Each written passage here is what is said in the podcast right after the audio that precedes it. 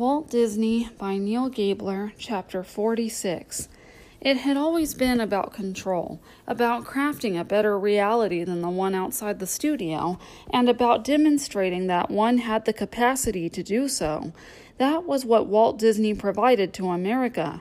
Not escape, as so many analysts would surmise, but control and the vicarious empowerment that accompanied it. And that was what America seemed to want from him. Though the immediate post war period had been triumphant for the country, the mood quickly turned from euphoria to uncertainty. What historian William Leuchtenburg would describe as a troubled feast in his account of the time. The feast was the nation's unprecedented economic growth, fueled largely by military spending. In the ten years after the war, wages rose and working hours decreased, home ownership jumped, higher education was made available to returning veterans, and general consumption soared.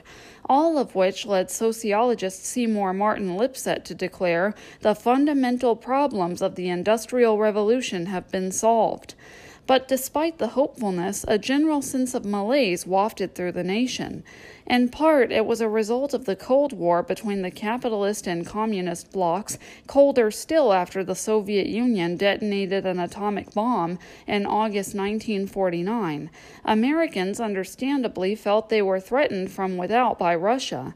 They would also come to feel that they were threatened from within by a cadre of communists and communist sympathizers who had waged who had wedged their way into the government the alleged fifth columnists that Senator Joseph McCarthy would ride to headlines. But it wasn't just the communist threat to government that led to anxiety. No less an authority than President Truman's Attorney General J. Howard McGrath said communists were everywhere in factories, offices, butcher stores, on street corners, and in private businesses, and each carries in himself the death of society. Dire as that sounded, probably more important was the feeling of dislocation that accompanied rapid change during the period.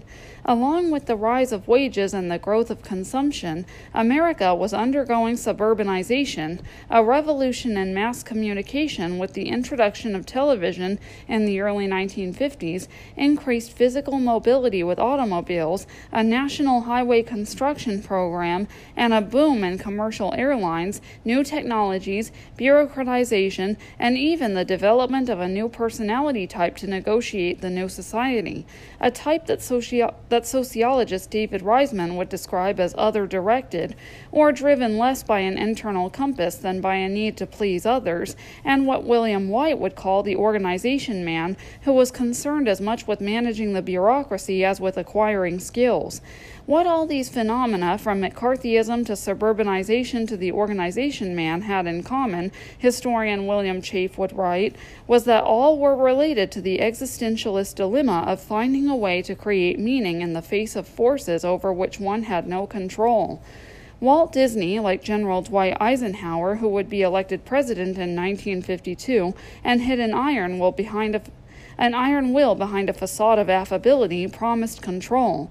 When America was enjoying its burst of self confidence imme- immediately after the war, critics generally disdained Disney's cartoons, in part because the films were shabbily made and the sense of control in them seemed to have diminished.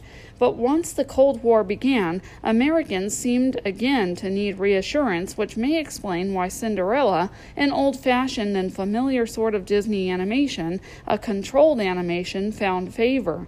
Walt's own comment on the nuclear peril was if people would think more of fairies, they would soon forget the atom bomb. Disney, a tonic force during the Depression, was now a touchstone, providing comfort in a time of foreboding. As was so often the case, what was true for the country was true for Walt Disney personally. If America found control and reassurance in his films, he had found both in his model trains, which was one reason he pursued them. But that was not the only reason. The trains were also the bridgehead of a much larger scheme that was organizing itself in Walt Disney's mind. At least as early as 1947, he had begun collecting miniatures, furniture, figurines, couches, boats, farm machinery, even tiny liquor bottles and crates. Ostensibly, these were adornments for the train layout and another pastime to take his mind off the studio when, as he wrote his sister, problems become too hectic but as Walt scoured miniature shops during his trip to Europe in 1949, and on his various forays to New York, and even up into New England, as he attended miniature shows, as he enlisted friends to find miniatures for him, as he solicited miniatures through catalogs, Midwestern newspapers, and hobbyist magazines, using the name of a studio secretary as he had used machinist Dick Jones to solicit model train information, he hit upon a plan. With his own two hands, he would create an entire miniature American turn of the century village, a sort of Lilliputian Marceline, and then display it in large cases across the country. True to Walt's new post war persona, he said that the project would be a means to convey traditional values, though the underlying metaphor wouldn't have been more trans couldn't have been more transparent. Building the village was another way for Walt to assert his control at the very time he seemed to be losing it. To realize the plan, Walt buttonholed layout artist Ken Anderson and offered to put him on his personal payroll. Anderson was to paint scenes of Americana that Walt would then bring to life with the miniatures. You can paint some paintings like Norman Rockwell, Anderson recalled Walt saying, and I'll build 'em. The work would be done secretly, not so much, it seemed, because Walt was afraid of the idea getting out as because he didn't want the project to be infected and corrupted by the studio's corporate mentality. This was his, not the company's. He installed Anderson in a room on the third floor of the animation building to which only he and Anderson had the keys. Here, Anderson painted. Eventually, the two of them would take little expeditions to downtown Los Angeles, hunting for materials. Sometimes Walt would disappear disappear for a day or two, Anderson said, and then return with a whole sack full of various items from which to construct the scenes. Walt himself admitted to one vendor of materials. I became so absorbed that the cares of the studio fade away, at least for a time. Oh, I become so absorbed. Indeed, as Anderson explained it, Walt was having such fun making these things that he completely forgot to pay me. And when Walt happened to ask another and when Walt happened to ask whether Anderson had been compensated, and Anderson said he hadn't, I got paid and paid and paid and paid. Over time, Anderson drew nearly two dozen sketches of archetypal American scenes, among them a blacksmith reading a newspaper, a minister in the pulpit, a clutch of gossiping women, a general store, a granny in her rocker before a hearth. But even before he began constructing his tableau, Walt came to two realizations. The first was that he couldn't fabricate the scenes completely by himself and that he would need more assistance. He recruited a sculptor named Cristadoro to help make the figures and a sketch artist named Harper Goff, whom he had met in a London model train shop during his European trip to oversee Treasure Island. The second realization was that the scenes couldn't be static. They had to move, which required the additional recruitment of machinist Roger Broggie, who had helped Walt build his train, and an animator come sculptor named Wathel Rogers. Now, Walt, inspired by wind up toys that he had found and dissected in Europe, became an exper- began an experiment. In February 1951, he hired the actor and dancer Buddy Ebsen to perform a short tap dance in front of a grid. Walt directed it himself.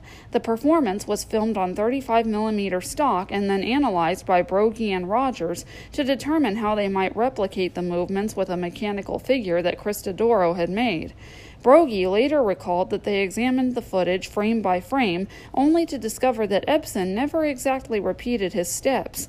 Moreover, just as it had been difficult to animate clothing, Broggie and Rogers could never quite get the mechanical figure's pants to flop in the same way that Ebsen's did.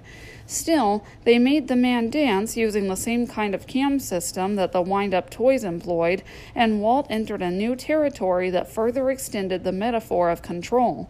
As the historian Jackson Lears would observe of this departure, the quintessential product of the Disney empire would not be fantasy, but simulated reality. Not the cartoon character, but the audio animatronic robot, of which the mechanical man was the first.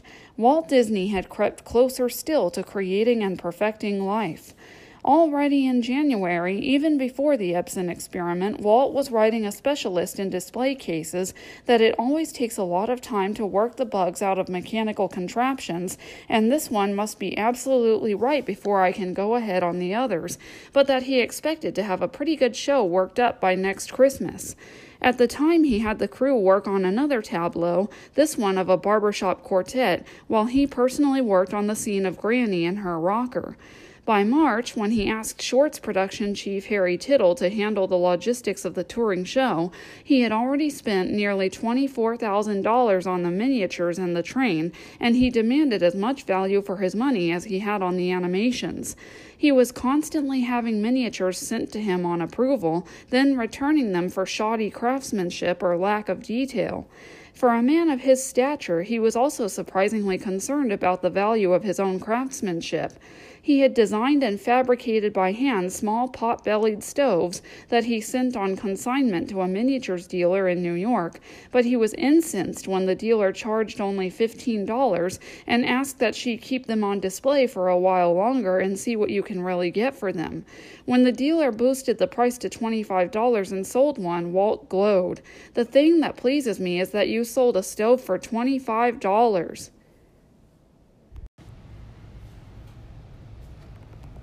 Meanwhile, Walt forged ahead on his exhibition, which was now called Disneylandia, and which he described as a series of visual jukeboxes with the record playing mechanism being replaced by a miniature stage setting. He was considering exhibiting the show in department stores or in railroad cars where school children could bring coins to quote unquote play the scenes, though Walt hesitated at having children come to freight yards, and in any case, he had been told emphatically that the exhibition couldn't possibly be profitable. In the end, he settled for unveiling the scene of Granny Kincaid at a Festival of California Living at the Pan Pacific Auditorium in Los Angeles in November 1952. The vitrine, roughly eight feet long, contained tiny rugs, a plank floor, a stone fireplace, lace curtains, dishes, and even an outhouse with a potty, and it featured a narration by actress Beulah Bondi, who had played Granny Kincaid in So Dear to My Heart. Columnist Hedda Hopper, who had visited the festival, marveled at Walt's handiwork and asked, Why does he do it? To which Walt answered, Damned if I know. But he knew very well why he did it. Beyond the psychological benefits of control and the tactile exhilaration of his own craftsmanship, beyond the way it preoccupied him while the studio seemed to wobble, he did it because he harbored an even larger, more audacious plan. A plan for which Disneylandia was only a trial run, and a plan that seemed to sustain him even as he was losing interest in the rest of his company.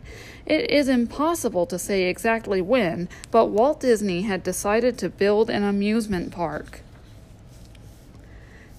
Rudy Ising, an old Kansas City friend and one of the Laugh-O-Gram employees, recalled his and Walt's visits to Electric Park, an amusement complex, and how on one of these excursions Walt had told him, One of these days I'm going to build an amusement park and it's going to be clean. Diane Disney thought the inception took place during the Sunday afternoons when Walt picked the girls up from religious services. He never attended them himself, and took them to the Griffith Park merry-go-round where they would spend hours. He'd see families in the park, Diane would recall, and say, There's nothing for the parents to do. You've got to have a place where the whole family can have fun. Diane thought he used those afternoons and later ones with Sharon at a small amusement park at La Cienega and Beverly in Los Angeles as a sort of research project. Roy thought that Roy thought that it had all begun with the model trains. Once Walt began building his locomotive, Roy told an interviewer, he always wanted to build a big play train for the public, though it was unclear whether Walt built the model trains because he had the park in mind or whether he had the park in mind because he built the model trains. Wilfred Jackson said that Walt had first broached the idea for an amusement park during the Snow White premiere, where Walt had a dwarf's cottage erected outside the theater as a display. As they walked past it, Walt told Jackson that he wanted to build a park scaled to children's size.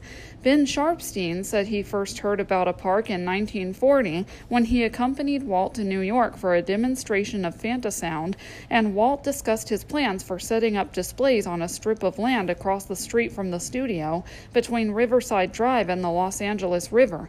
Just something to show people who wanted to visit the Disney studio, Walt said. Dick Irvine, an art director at the studio, remembered Walt coming into the office during the war and describing a public tour of the studio that Irvine felt later expanded into the amusement park.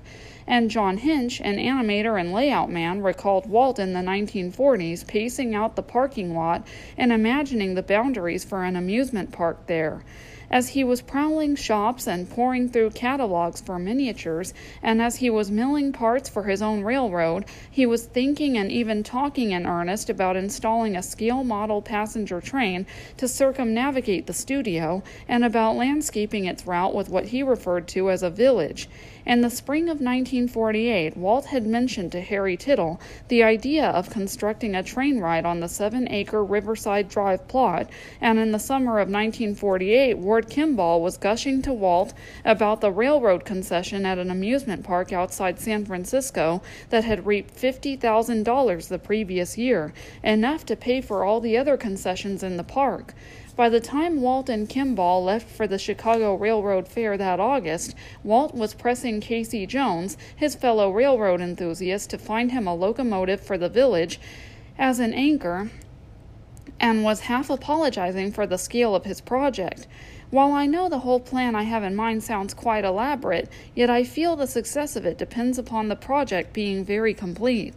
On the way back from Chicago, Walt and Kimball made a two day detour to Henry Ford's Greenfield Village in Michigan, Walt's second visit there, and Walt returned to California more inspired and expansive than ever about his park. Kimball said it was all Walt talked about on the trip. He could visualize it just the way he had once visualized the animations. He could see not just the train ride, but the park around which it would run, and by the end of August he had made extensive notes for a production designer named Dick, named Dick Kelsey. He described a main village with a railroad station and a village green, obviously modeled after Marceline. It will be a place for people to sit and rest. Mothers and grandmothers can watch over small children at play, Walt wrote. I want it to be very relaxing, cool, and inviting. A small town would be built around the green, with the railroad station at one end and a town hall at the other, and police and fire stations in between. A variety of little stores would ring the green, where Disney merchandise would be sold. There would be a 300 seat combination opera house and movie theater. In the middle of the park, he envisioned an ice cream hot dog stand, but he also thought of a restaurant. And there would be other sections too an old farm, a western village, an Indian compound, no doubt influenced by the Santa Fe compound at the railroad fair, and a carnival area with rides, typical Midway stuff. A buckboard would carry passengers through the western village and the old farm. Already he was securing plans for a riverboat, and he had sent Jack Cutting, the head of the foreign operation, to scout merry-go-rounds in Europe. By October, however, the plans had been temporarily sidelined. To tell the truth, I've been so involved in production matters since I got back, he wrote a Santa Fe executive executive to whom he had been enthusing over his plans after returning from the railroad fair and then two weeks in Arizona, that I haven't given any further thought to my project. Instead, with neither the time nor the resources to devote to his village, he launched Disneylandia, most likely because it was an inexpensive and manageable way to dip his toe into the waters of amusement and to test concepts for the larger park while he supervised production. For a man who was always impatient, always drumming his fingers during presentations or snapping at subordinates when they didn't grasp his ideas immediately, or dragging nervously on cigarettes, it was also a way to keep moving forward rather than wait. I'm going to move on to something else because I'm wasting my time if I mess around with that any longer. He would often tell Nurse Hazel George about various stalemated projects. And instead of trying to solve what momentarily was an insoluble situation, George would say, he would go on to something else, so he kept constantly in movement. The, produ- The production matters that now diverted him were the completion of So Dear to My Heart, the combination of The Wind in the Willows and The Legend of Sleepy Hollow, which were being packaged as a single film, The Adventures of Ichabod and Mr. Toad, and Cinderella, all of which were released in a period of just over a year between January 1949 and February 1950. While none of these films alone might have commanded his attention now that he was playing with his trains and contemplating his village, together they made incursions. He was also contending with Alice in Wonderland, Lewis Carroll's story of a girl who follows a rabbit down his hole and into a series of surrealistic adventures. No project had been at the studio longer. Walt had first discussed it with Mary Pickford in 1933 and bought the rights to the Lewis Carroll books with the Tenniel with the Tenniel illustrations in 1938, shortly after Snow White, and none had proved more intractable. Over the years, Walt had assigned various writers to the film, among them novelist Aldous Huxley, who, according to Dick Huemer, couldn't get in a word at story meetings without being outtalked by Walt. Five meetings or so, and we never saw him again, Huemer said of Huxley's brief 1945 tenure. Huxley wasn't the only one who had difficulties. There is no story in the book, said Bob Carr, who had been the head of the story department during one early go at Alice. Moreover, he observed, Alice has no character. She merely plays straight man to a cast of screwball comics. It is too bad for any leading character to be placed in this un- in this untenable position. Walt didn't agree. You could hear him with the animators at work, Diane recalled, saying Alice was cold, you couldn't get any warmth into her. Ben Sharpsteen said that the animators were none too enthusiastic about the film either, but that so many people over the years, especially sophisticated people in Sharpsteen's words, had urged Walt to make Alice that he had felt compelled to produce it whether he liked it or not. His ambivalence was evident. As they plodded forward, Walt debated whether to make it a full animation or a combination live action animation. He announced that actress dancer Ginger Rogers would play the title role. Then, a year later, that Luana Patten, the young girl slated for Song of the South, would play her, and then neither. He hired a Barnard professor to find the right voice for Alice, which ignited a controversy in Britain over whether the country's beloved character might wind up sounding American, then signed a 10 year old English actress named Kathryn Beaumont to voice the role in what was now to be a full animation. He had even consulted a psychiatrist to take a new approach to the material and assigned storyman T. Hee and Bill Cottrell to have another crack at it, but they were stymied too. Roy hated it, and Walt admitted that he would have bumped it for Peter Pan had that film been ready, which it wasn't, but the studio had too much invested in Alice to shelve it. Instead, everyone soldiered on slowly and unhappily, and with premonitions of disaster, despite Walt's rosy predictions at the time of Cinderella's release. In the end, the premonitions proved all too accurate. Ward Kimball thought the sequence directors had started trying to outdo one another, which had a self canceling effect on the final product. Harry Tytle's analysis was that Alice had too much sameness. Walt had always felt that it lacked heart and would later say, following Sharpsteen, that he got trapped into making Alice in Wonderland against my better judgment and called it a terrible disappointment. It's terribly tough to transfer whimsy to the screen, he said.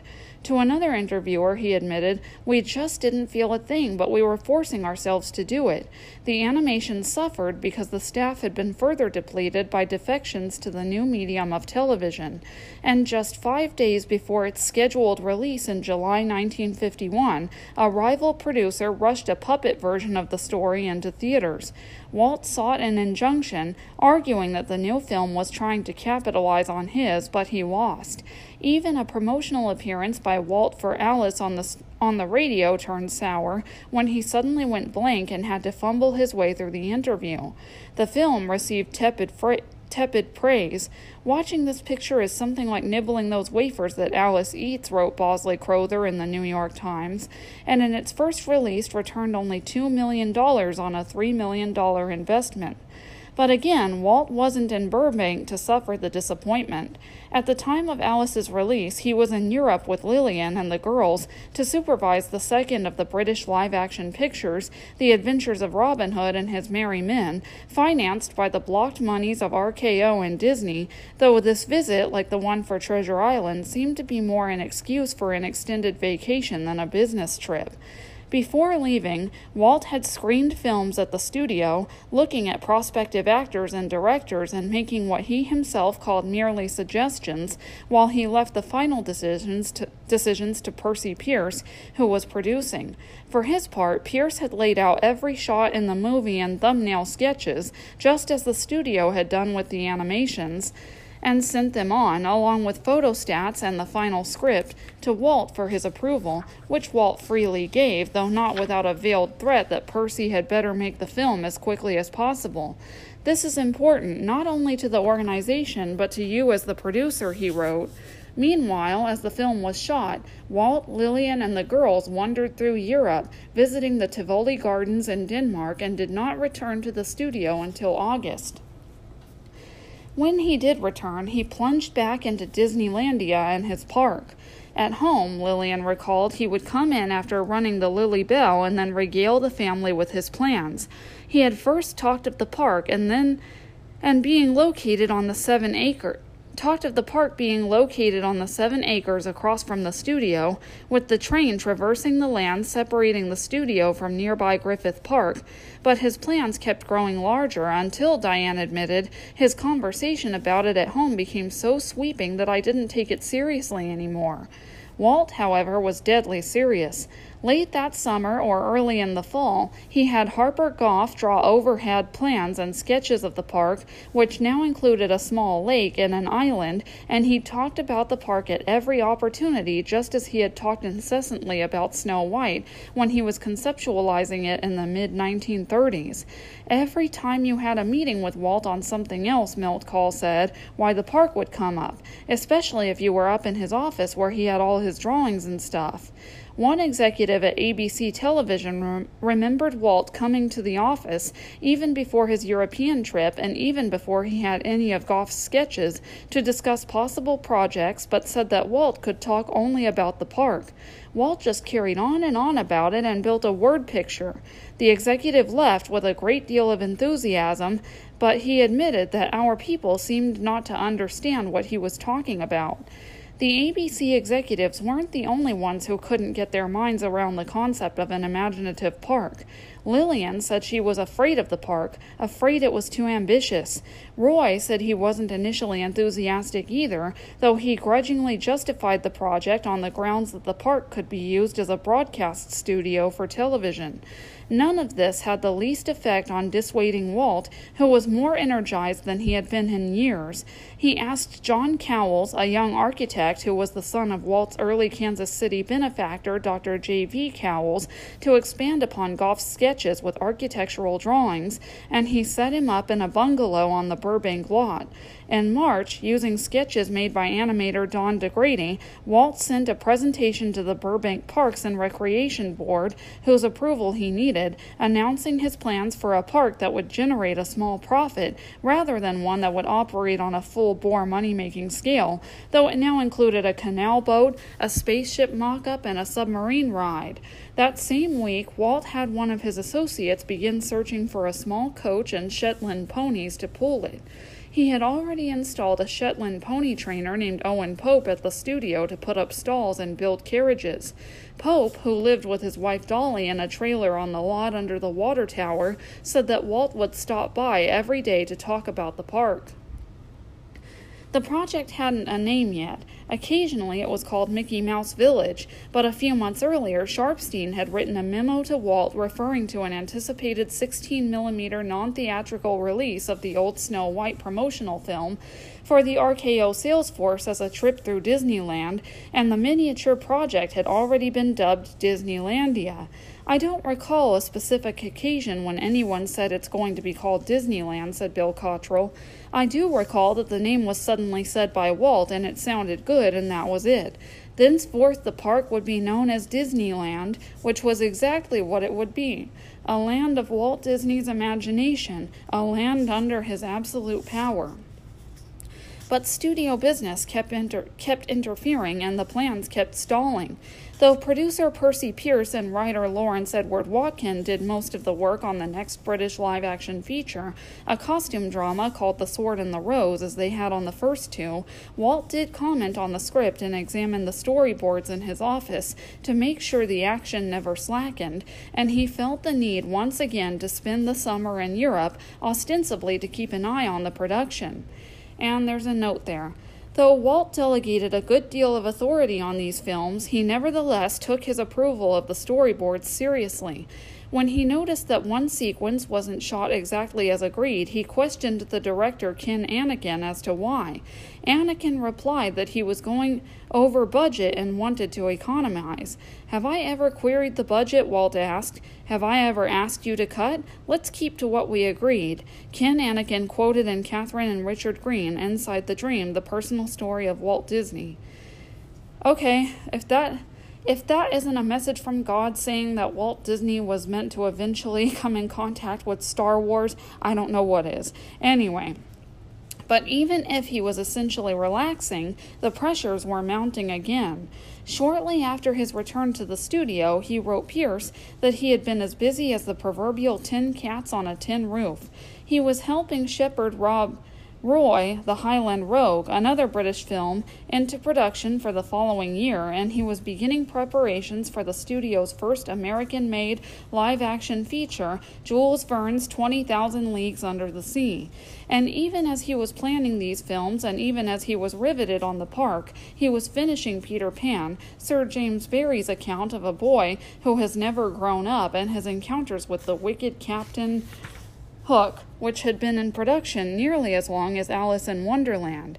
He had acquired the rights in the post Snow White buying spree, had completed a Leica reel as early as 1939, had spent $200,000 on developing the property by 1943, as opposed to only $15,000 on Alice, and clearly feeling affinities for the material, had persistently pushed to get it into production before other films that were in the pipeline.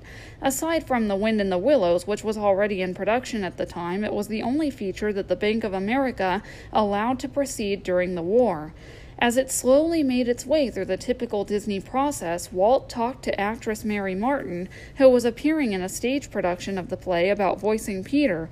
Roy thought her voice too heavy, matured, and sophisticated, and the actress Jean Arthur had contacted Walt asking to be considered. Walt had also talked to Cary Grant about voicing Captain Hook, who said the idea intrigued him.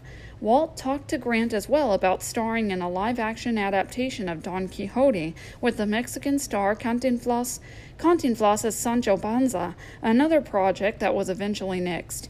As with virtually all the features, while the preparation for Peter Pan dragged on, the studio encountered difficulties. At one point, shortly after the war, impatient with the delays, Walt ordered director Jack Kinney to work on sequences consecutively rather than finish the entire script before it was sent to be storyboarded, so that a scene would be approved at a morning story meeting and then immediately be put into development. When Kinney asked Walt if he wanted to see what they were doing as they proceeded, Walt insisted that they keep going until the storyboards were finished. After what Kinney said were six months and 39 storyboards bearing 100 sketches each, he made his two and a half hour presentation to Walt. When he finished, Walt sat silently, drummed his fingers, then announced, You know, I've been thinking of Cinderella. Now, even after Cinderella had been completed and released, Peter Pan continued to inch forward. As with Cinderella, Walt had an entire live action version shot on the soundstage. It starred Bobby Driscoll as Peter Pan, as Peter and Hans Conried as Captain Hook, both of whom would do the voices for those characters, and Conried said he would be called into the studio intermittently over a two and a half year period to do a few days or a few weeks' work. But with the live action to work for him, Walt complained that he thought the animators had let too much of Driscoll seep into the drawings. Some of these Peter Pans look like hell, Walt told Milt Kahl. They're too masculine, too old. There's something wrong down there. You want to know what's wrong? Kahl replied. What's wrong is that they don't have any talent in the place. Kahl was right that the talent and commitment at Burbank had continued to decline, but even the talent the studio did have struggled. Storyman Bill Peet thought it was another example of too many individuals contending against one another and said that the picture finally got moving when just a few of the staff huddled to finalize the material. Still, they were having to do it themselves without the guidance that Walt had always provided. In the golden days, Walt had imposed his vision and settled disputes. Now, Walt himself was uncertain. Frank Thomas, who was charged with animating Captain Hook, said Walt couldn't decide whether Hook should be a slightly comical dandy or a snarling villain, and finally left the determination up to Thomas. When Walt saw Hook's first scenes, he told Thomas, I think you're beginning to get him, and advised he keep going, which meant that Walt was conceding nearly everything to the animators, and that the man who once ordained every frame of his features was now letting the film develop organically. In the end, when Peter Pan was released in February 1953, Walt was much more pleased with the film than he had been with Alice, and so were critics and audiences. It was greeted with a special segment on the highly rated Toast of the Town television program, hosted by columnist Ed Sullivan, that recounted Walt's life, and with the cover of Newsweek lauding Walt's plans. Bosley Crowther in the New York Times called it frankly and boldly created in the Disney style, a turn that since Cinderella had regained its positive connotation. I might say that Roy is wearing his Cinderella smile again, Walt bubbled to one correspondent after the receipts started coming in. He was so satisfied that he attended the London premiere that April with Lillian, and later in the year, after spending most of the summer in Europe again on the pretense of overseeing the British live action production Rob Roy, he attended the Mexican premiere as well. But even with the success of Peter Pan and the media acknowledgement that Walt Disney's worst days seemed to be behind him, Walt was still trying to find ways to improve the animation without raising the cost, and he had assigned Ken Peterson to come up with suggestions on how to do so. Peterson's advice was predictable and familiar given the long-time problems at the studio. Better preparation and integration of talent and assigning and assigning animators only after the script has been thoroughly worked out, but he also counseled slanting stories toward broader cartoon action and cartoon characters that would be easier for less talented animators to draw, and bringing in animators from outside the studio, something that Walt had strenuously avoided all these years, believing as he did in the superiority of the Disney method. Peterson also told Walt that despite the successes of Cinderella and Peter Pan, and despite the desire to produce better pictures at a lower cost, there was a defeatist or negative attitude which asserts that nothing can be done about it.